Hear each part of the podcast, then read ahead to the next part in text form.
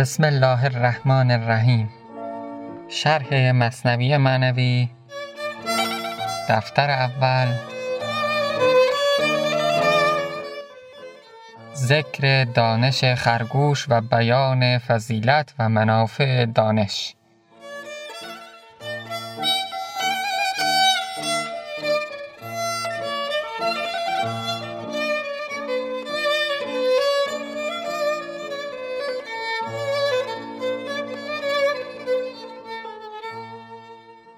خب دیدیم که بالاخره حیوانات و شیر تصمیم گرفتن با همدیگه پیمانی ببندن که بر اساس اون پیمان قرعه کشی هر روز صورت می‌گرفت و اسم هر حیوانی که در می اومد او باید می‌رفت و خودش رو وعده شیر می‌کرد تا شیر به صورت ناگهانی حمله نکنه و آرامش حیوانات آن نخجیرگاه رو و آن دره رو یا آن وادی خوش آب و علف رو برهم نزنه. هر حیوانی که نامش در می اومد و در قرعه کشی قرعه به نام او می‌خورد او می‌رفت و خود خودش رو وعده غذای شیر می‌کرد تا نوبت به خرگوش رسید و خرگوش سر باز زد از اون قرار و گفت که به من فرصت بدین تا من شما رو از ظلم و ستم شیر رها بکنم. حیوانات اعتراض کردند که تو خشم شیر رو برمیانگیزی و اصلا تو چه کسی هستی که بخوای در برابر شیر بیستی و این از خود بزرگبینی تو هست یا اینکه مرگ ما و قضای ما رسیده. خرگوش هم صحبت کرد و گفت که من الهام الهی به من داده شده و نهایتا اون سخنانی که شنیدیم درباره اینکه به اندازه نیست به مقدار نیست به ماده نیست به درون هست به جان هست و اینکه صورت ها ممکنه مشابه باشه ولی درون ها با هم دیگه فرق بکنه و صحبت هایی که مولانا ارائه داد. حالا می‌خوایم ببینیم که مولانا دوباره درباره خرگوش چه چیزی رو می‌خواد به ما بگه. این سخن پایان ندارد. هوش دار. گوش سوی قصه خرگوش دار. گوش خر بفروش و دیگر گوش خر که این سخن را در نیابد گوش خر. گوش خر گوشی که مشترک است با همه حیوانات یعنی محسوسات رو حس می‌کنه و درک می‌کنه اما به درون و معنای اون پی نمی‌بره. تفاوت ما با جانوران در عقل و در روح و در دل هست و در درک معانی بالا هست و اگر کسی از گوشش فقط استفاده دنیوی بکنه میشه گوش خر. حالا مولانا میگه این گوش خرت رو برو بفروش و آن دیگر گوش بخر. مثل جای دیگه که میگه اون چشم آخربین رو در واقع باید از کار انداخت و چشم آخربین رو باید ازش استفاده کرد. یا جای دیگه ای که دیدیم حس این دنیا باید ویران بشه تا حس اون دنیا حس عالم بالا در واقع آبادان بشه و ما بتونیم ازش بهره بگیریم و به معانی و اسرار برسیم. گوش خر بفروش و دیگر گوش خر که این سخن را در نیابد گوش خر. اگر می‌خوای بدونی که من چی میگم گوش خر رو بفروش. رو تو روبه بازی خرگوش بین. روبه بازی مکر و حیله خرگوش. رو تو روبه بازی خرگوش بین. شیرگیری سازی خرگوش بین. شیرگیری سازی ببینید چه اصطلاحی رو به کار می‌بره. البته خب آقای فروزانفر این بیت رو به این صورت دیده که روت و روبه بازی خرگوش بین. مکر و شیراندازی خرگوش بین. یعنی شیراندازی خب از بین بردن شیر و او رو در واقع از میان برداشتن از سر راه برداشتن. شیرگیری سازی هم همون هست در واقع. ولی خب آقای فروزانفر اینطوری دیده این بیت رو.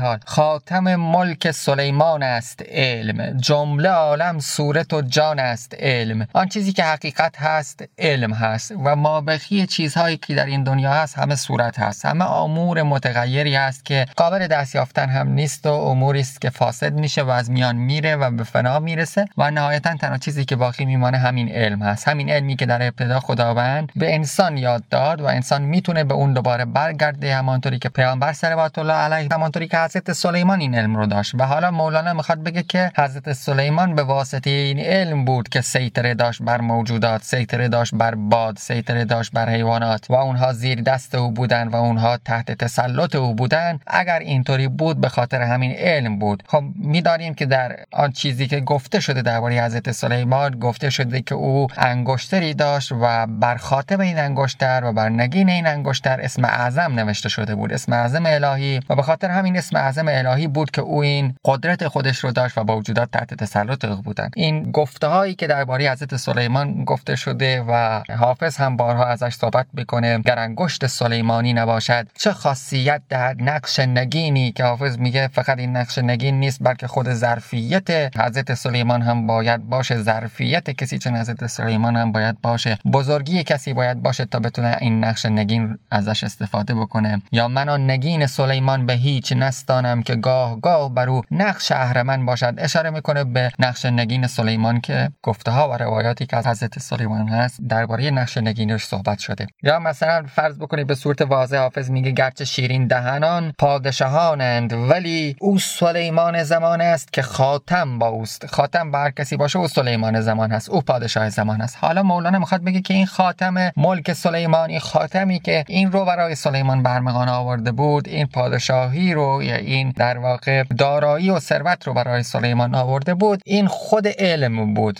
و این حالا در بزرگی علم که مولانا می‌خواد بگه؟ اون خاتم سلیمان بود اسم اعظم. شاید همون علم بود همون علم. علم آدم اسما کلها. به آدم همه اسما رو آمو خود علم همون نقش نگین حضرت سلیمان بود. آدمی را زین هنر بیچاره گشت خلق دریاها و خلق کوه و دشت. همه موجودات دریا و کوه به خاطر این تحت تسلط آدم آمدن که آدم از این علم برخوردار بود. زو پلنگ و شیر ترسان همچون موش. زو نهنگ بحر در صفرا و جوش. خب همه این موجودات پلنگ و شیر که مثل موش از آدم میترسن به خاطر این علم هست. نهنگ دریا به خاطر این در جوش و خروش و در استراب هست. زو پری و دیو ساخل ها گرفت. هر یکی در جای پنهان جا گرفت. آقای فروزنفر باز اشاره می‌کنه به اینکه این ممکن اشاره باشه به گفته تبری در تاریخ تبری از داستان اینکه ابتدا در روی زمین جنیان ساکن بودن و پس از آنکه خونریزی را انداختن و فساد کردند خداوند شیطان رو با لشکری از فرشته ها فرستاد به جنگ این جنیان و جنیان فرار کردند و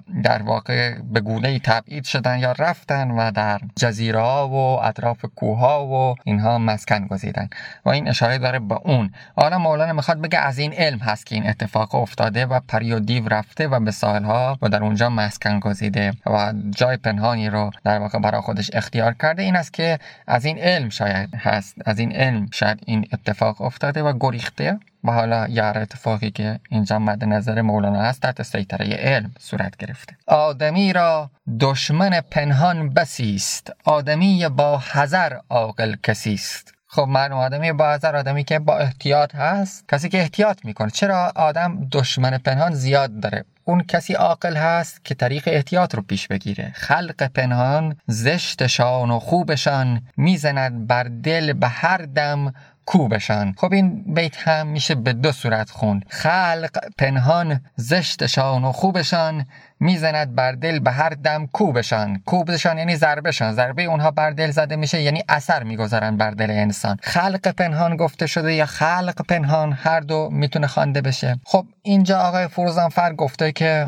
دل انسان از فکر یا از ذکر و یادآوری تاثیر می‌گیره و فکر و ذکر هم از در واقع محرکات و محسوسات عالم بیرون تاثیر می‌گیره و اگر این فکر و ذکر نهایتا برسه به یک امر خیر از جنس الهام هست. و اگر برسه به یک امر شر از جنس وسوسه و وسواس هست البته به صورت خلاصه من این بیان رو برای شما انجام دادم. اما در واقع می‌خواد بگه که این خواطری که از الهام هست از جنس الهام هست یا از جنس وسوسه هست به صورت پنهانی بر دل ما تاثیر بگذاره. یا خلق پنهان زشتشان و خوبشان به معنای اینکه همین انسان هایی که ما کنارشون میشینیم تحت تاثیرشون قرار می‌گیریم به صورت پنهانی بر دل ما تاثیر می‌گذارن. یا حتی گفته شده و شاید تفسیری درستتر باشه از تفاسیر دیگه به این معنا که همین فرشتگان ما از کجا می‌فهمیم که هستن از تأثیری که می‌گذارن؟ یعنی اگر ما وقتی بر دلمون وسوسه شیطانی ظاهر میشه وقتی بر دلمون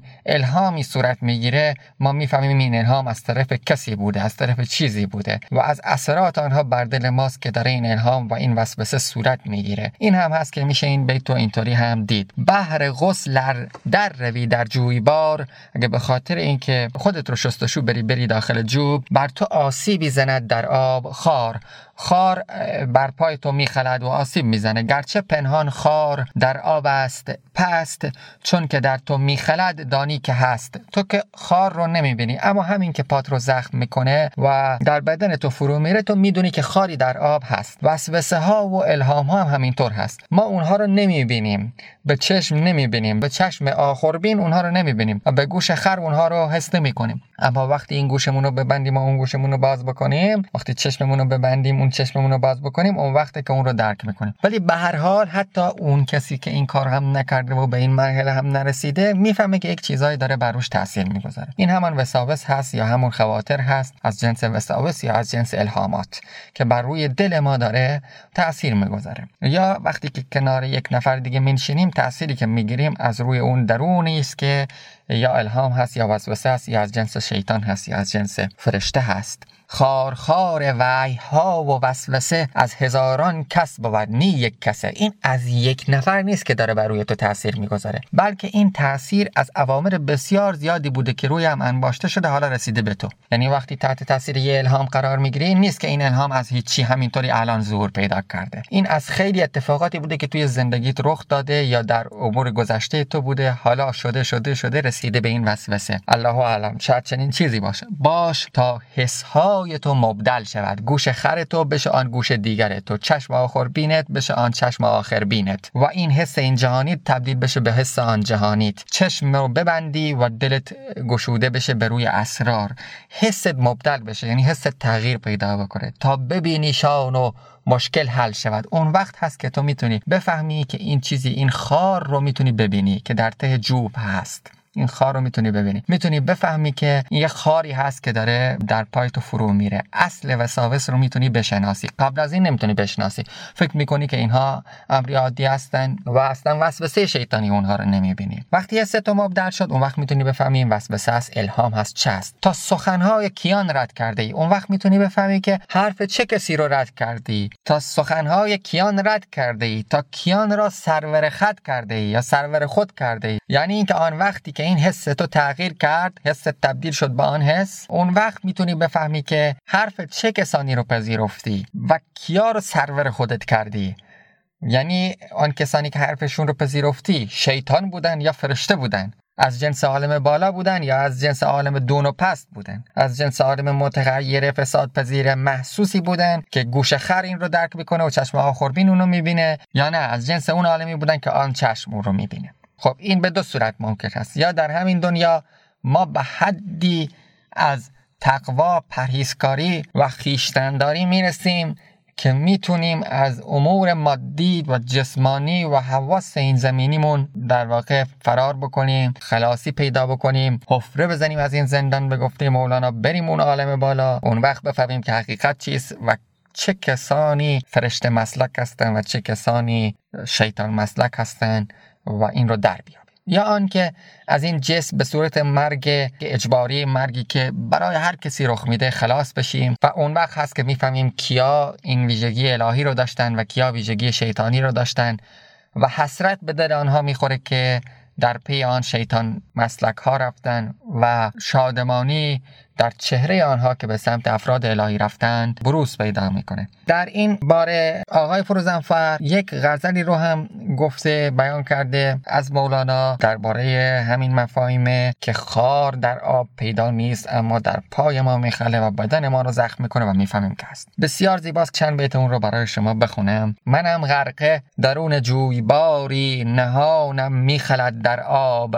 خاری خاری در آب به صورت پنهانی در پای من فرو میره. اگرچه خار را من می نبینم نیم خالی ز زخم خار باری. اگرچه این خار رو نمی‌بینم ولی زخمش رو که درک می‌کنم. ندانم تا چه خار هستن در این جوی که خالی نیست. جان از خار خاری. هی داره بر روی جان من این استراب این تشویش یا این تأثیر به صورت کلی گذاشته میشه. و من نمی‌دونم این چه خاری است درون این جوب که این جور بر روح من و روان من و دل من بر قلب من و بر نفس ناطقه من تأثیر می‌گذاره. تنم را بین که صورتگرز سوزن بر او بنگاشت هر سوی نگاری. این چند بیتی بود از این غزل زیبا و آقای فرزنفر رحمت الله علیه به خوبی از این استفاده کرده در کتاب خودش در تفسیر مصنوعی معنوی که تفسیری بسیار گوهربار هست.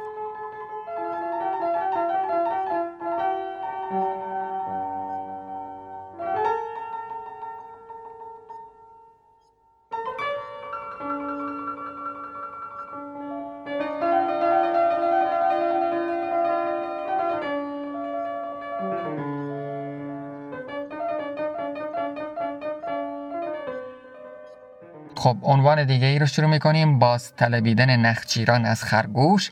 سر اندیشه او را حیوانات دست نمی‌کشن و از اون می‌خوان که واقعا بگه چه در ذهنش هست. بعد از آن گفتند کی خرگوش چست در میان آران چه در ادراک توست؟ ای که با شیری تو در پیچیده ای باز گورایی که اندیشیده ای. به ما بگو چی در ذهنت میگذره. مشورت ادراک و هوشیاری دهد. عقلها مر عقل را یاری دهد. مشورت هوشیاری بخش هست و هر عقلی به دیگه می‌تونه کمک بکنه. همانطوری که از امام علی علیه السلام نقل شده که من استبد به رأی هلکر کسی که به رأی خودش استبداد پیشه بکنه فقط رأی خودش رو قبول کنه هلاک شده.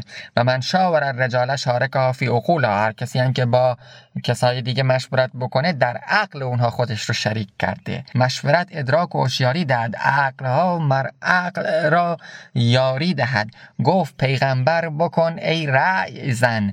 مشورت که مستشار معتمن. پیغمبر گفت که ای کسی که تدبیر می‌کنی یا رایزن به خودی خود به معنای کسی که مشورت می‌کنه با دیگران هم هست. برو مشورت بکن. که مستشار و معتمن. آن کسی که باش مشورت میشه فرد معتمدی است فرد امینی است. و در سه حدیث این رو بدیازدمان فروزانفر آورده.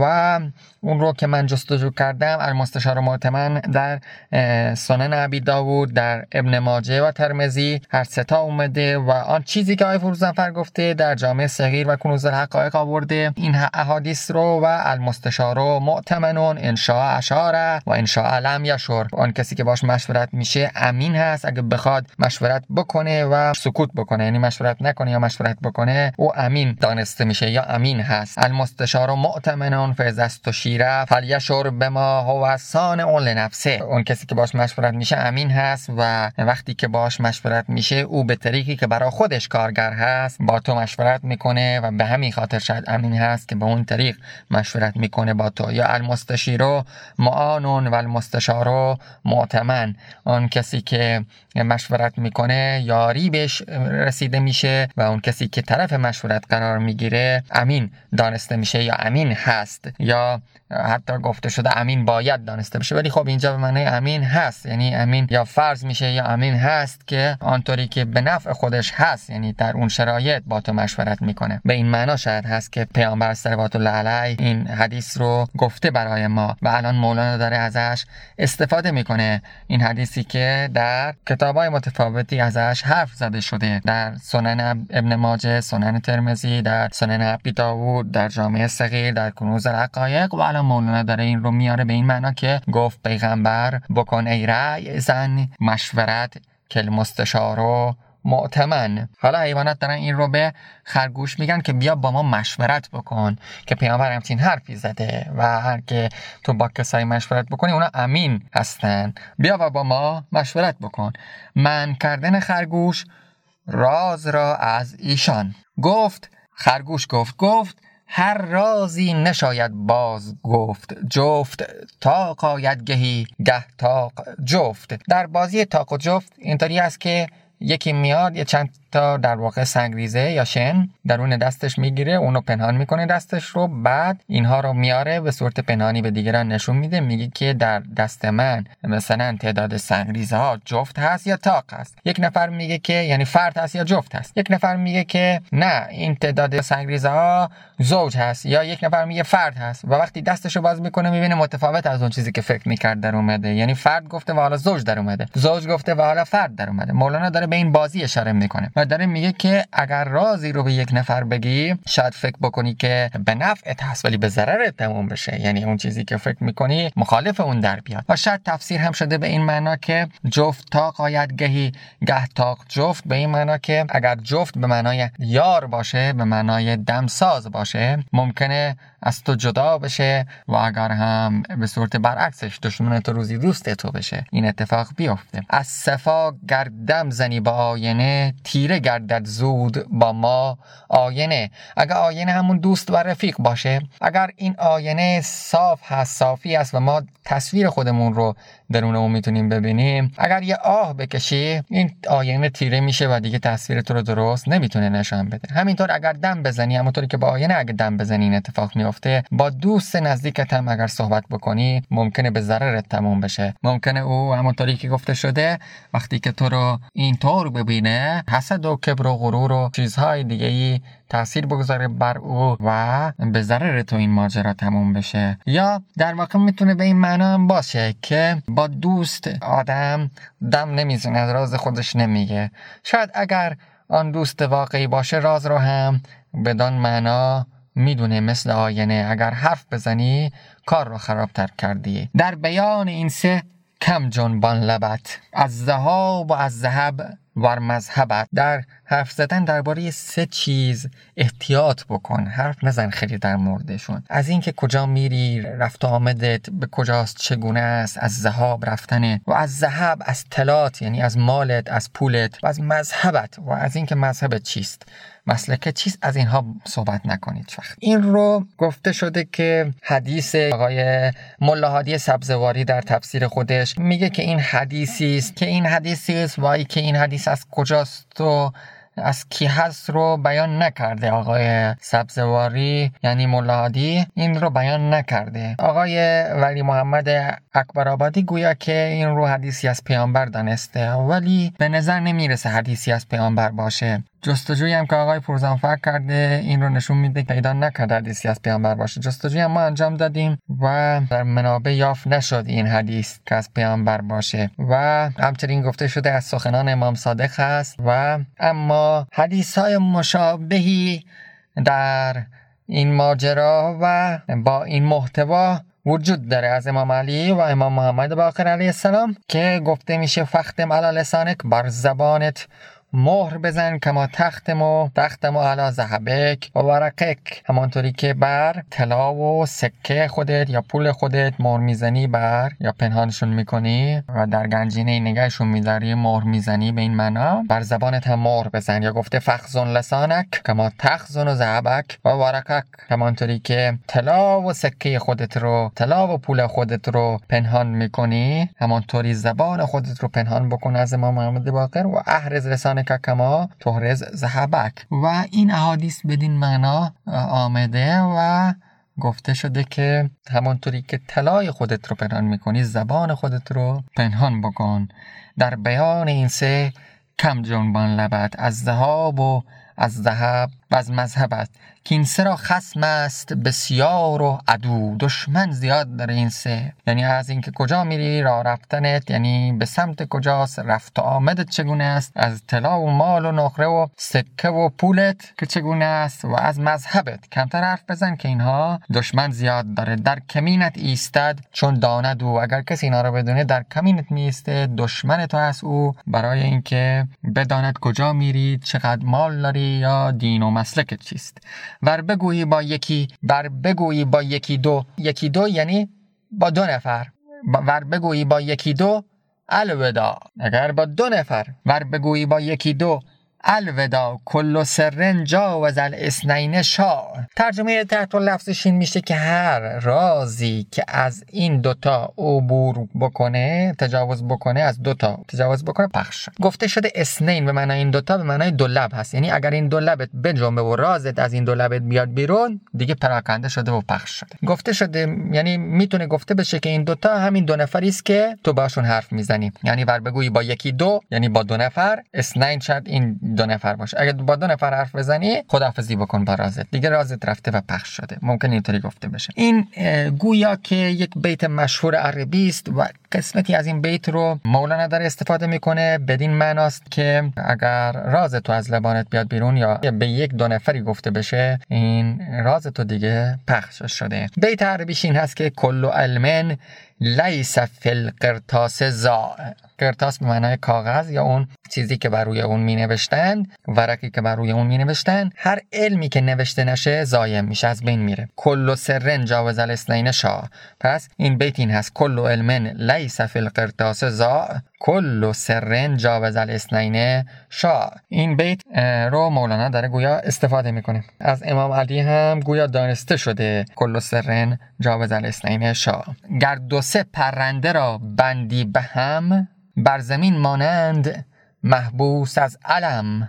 علم به معنای رنج. اگر سه تا پرنده رو با هم دیگه ببندی نمی‌تونن پرواز بکنن. اگرچه همش زنده هستن پر دارن ولی ستاشون رو به هم وصل بکنی دیگه نمی‌تونن پرواز بکنن. منظور این که اگر من مشورت کنم با شما دیگه اون آزادی عمل آزادی اختیار شد اون خلاقیت در اون فکر شد اون آزادی عملی که خودش برای خودش متصور میشه یا اون نابودن الهامی که بر دل او صورت گرفته از میان میره. و همونطوری که اگر پرنده ها رو به هم بند بکنی نمی‌تونن با هم دیگه پرواز کنن. ولی اگر یکی یکی تنها باشن می‌تونن پرواز بکنن. همینطور هم انسان اگر از الهام الهی برخوردار بشه یا اگر فکری رو خلاقانه به ذهنش برسه بدین معنا اگر مشورت بکنه با دیگران. ممکنه که در بند قرار بگیره و نتونه اون فکر رو عملی بکنه. شاید منظور هست اینجا. مشورت دارند. سرپوشیده خوب در کنایت با غلط افغان مشوب. یعنی وقتی که می‌خوان مشورت بکنن باید سرپوشیده در کنایه در تعریض پنهانی یعنی سخن رو بپوشانن. مشوب یعنی مختلط با حرفای دیگه. در واقع یه جوری مشورت بکنن که طرف مقابل اصل مفهوم رو نفهمه. نفهمه که مشورت دقیقا درباره چه چیزی است. و بتونی مراد خودت رو از اون مشورت حاصل بکنی. در این حال طرف مقابل حرف تو رو هم کامل متوجه نشه. میگه اینطوری باید مشورت کرد. مشورت کردی پیامبر بسته سر یعنی سربسته. پیامبر وقتی مشورت می‌کرد سربسته مشورت می‌کرد. اینطور عیان که مشورت نمی‌کرد. گفته ایشانش جواب و بیخبر. در حالی که اونا بهش جواب می‌دادن بیخبر بودن از اینکه دارن جواب چی رو میدن. ولی پیامبر داشت مشورت خودش رو انجام میدن یعنی باید با تعریض و کنایه و پوشیده و با مختلط کردن گفتارهای دیگه مشورت کرد. در مثالی بسته گفتی رای را تا نداند خسم از سر پای را. او جواب خیش بگرفتی از او و سوالش می نبردی غیر بو. وقتی که مشورت می‌کرد طوری مشورت می‌کرد که طرف مقابل اصلا خیلی نمی‌فهمید که سوالش چی هست. شاید کمی می‌فهمید. متوجه سوالش به صورت کامل نمی‌شد. اما پیامبر جواب خودش رو از اون مشورت می‌گرفت. میگه حالا میگه که من مخالفیتی ندارم خرگوش میگه که پیامبر گفته مشورت بکن. ولی طریق مشورت این هست که با کسانی که داری مشورت می‌کنی عیان مشورت نکنی سربسته مشورت بکنی. راهش این هست. جوابت رو بگیری از اونها در این حالی که اونا متوجه نشن که حرف تو چیست. در فی مافی آمده که به حضرت مصطفی صلوات الله علیه جماعتی منافقان و اغیار آمدند. ایشان در شرح اسرار بودند و مدح مصطفی صلی الله علیه و سلم می‌کردند. پیغامبر به رمز به صحابه فرمود که خمرو آنیت کن. یعنی آنیت کن ظرفاتون رو خمرو بپوشانید. خمرو آنیت کن. حالا مولانا داره این رو میگه که وقتی پیامبر داشت راز رو اسرار رو با شهر می‌داد برای یاران خودش یه باره بیگانگان و منافقان آمدن وارد جلسه شدن. در فی مافی داره مولانا میگه. پیامبر به اصحاب خودش به یاران خودش گفت خمرو آنیت کن ظرفاتون رو بپوشانید. یعنی منظورش چه بود؟ حالا مولانا می‌خواد بگه. یعنی سرهای کوزه ها و کاسه ها و دیگ ها و سبوها و خمها بپوشانید و پوشیده دارید که جانورانی هستند پلید و زهرناک. مبادا که در کوزه های شما افتند و به نادانی از آن کوزه آب خورید شما را زیان دارد. بدین صورت ایشان را فرمود که از اغیار حکمت را نهان دارید و دهان و زبان را پیش اغیار بسته دارید که ایشان موشانند. لایق این حکمت و نعمت نیستند. یعنی وقتی که گفت خمر کم خب این حدیثی است از پیامبر. خمر کم حدیثی است از پیامبر که ظرفاتون رو بپوشانید ولی مولانا داره بدین طریق از اون استفاده می‌کنه. این رو هم باز آیه فروزانفر گفته که در واقع استفاده می‌کنه برای خواست خودش وگرنه که در یک جایی به گفته او من ندیدم که این درباره این باشه که منافقی آمده باشه در جلسه و این اتفاق افتاده باشه. ولی به حال مسئله اینه که شاید در این حدیث هم مولانا این راز رو می‌بینه که به منافقان و اغیار باید حکمت رو نگفت و سرپوشیده گفت حکمت رو تا آن که اهل هست این رو بدونه. این که این درون مایه ای که باید حکمت رو پنهان کرد و مستقیما نگفت به همه. یک درون مایه است که در تاریخ ما وجود داشته در تاریخ ادبیات ما وجود داشته. اسرار رو نباید عیان کرد. گفت آن یار کزو گشت سر دار بلند جرمشین بود که اسرار هویدا می‌کرد. و چون اسرار هویدا کرد منصور حلاج به دار کشیده شد. سهروردی با همه احتیاط خودش در پوشیده داشتن اسرار که می‌گفت باید اسرار رو پوشیده داشت در استعاره اشاره و زبان ادبی بیان کرد تا اهل اون بفهمه وگرنه که خطرناک خواهد بود و مردم گمراه میشن بدن طریق. باز هم سهروردی شهید شد اون رو کشتند. این القضات همدانی رو کشتند و اینها شاید جرمشون این بود که اسرار رو هویدا می‌کردند. حکمت رو عیان برای مردم می‌گفتند. و می‌بینیم که در کتب آمده همونطوری که ملا صدرا در ابتدای شواهد ربوبیه خودش میگه که خدا این مثلا کتاب به دست نااهل نیفته. یا برای مثال خود امام محمد غزالی هم در ابتدای مشکات الانوار خودش اشاره می‌کنه که باید راز رو پنهان داشت و نگفت و اونجا به زکات علم اشاره می‌کنه که باعث شده که او این کتاب رو بنویسه. در همان کتاب مثلا یک جایی می‌رسه که این رازی است و شرح اون به درازا میانجامه. این در تاریخ ادبیات ما در تاریخ حکمت و عرفان ما و اندیشه ما وجود داشته که باید راز رو پوشیده داشت از نااهل چرا که نااهل ممکنه که گمراه بشه. وقتی که این حکمت رو عیان می‌کنیم و موجب فساد بشه این امر. این امر عادی بوده و حتی فردوسی در ابتدای شاهنامه خودش ذکر می‌کنه که قسمتی از این شاهنامه در رمز و راز نافته شده و این شاید ویژگی حکمت خسروانی بوده که در عرفان اسلامی هم همین رو می‌بینیم. البته در در دین هم همین رو می‌بینیم. همونطوری که ابی هریره و ابن عباس فکر می‌کنم هر دو این اشاره رو می‌کنن درباره یکی از آیات قرآن که اگر دست کم یکی از اونها میگه که اگر من این تفسیر یکی از این آیات رو بخوام بیان بکنم که او آیه رو بیان می‌کنه تفسیرش رو اگه بخوام بیان بکنم شما میگین که من کافر شدم. شما من رو کافر میپندارین. یعنی از همون ابتدا هم در دین چنین چیزی بود که برخی اسراری در اختیارشون بود و برخی نه. همانطوری که در نرج البلاغه از امام علی گفته شده که اگر من بخوام علم خودم رو بیان بکنم شما مثل تنابی که در ته چاه به لرزه در میاد به لرزه در میاین. این هست که اینجا مولانا داره میگه پیامبر اسرار رو میپوشید از منافقان و اغیار. اسرار رو باید پوشاند. اگر هم مشورت خواستی بکنی بر طبق گفته پیامبر که المستشار معتمن با کسی که در واقع امین هم هست اگر با کسی مشورت کردی به صورت سربسته مشورت کن. خب در گفتار بعد انشالله اگر عمری باقی باشه داستان خرگوش و شیر رو به جلو خواهیم برد. امید که این گفتار سودمند باشه. و السلام علیکم و رحمت الله و برکات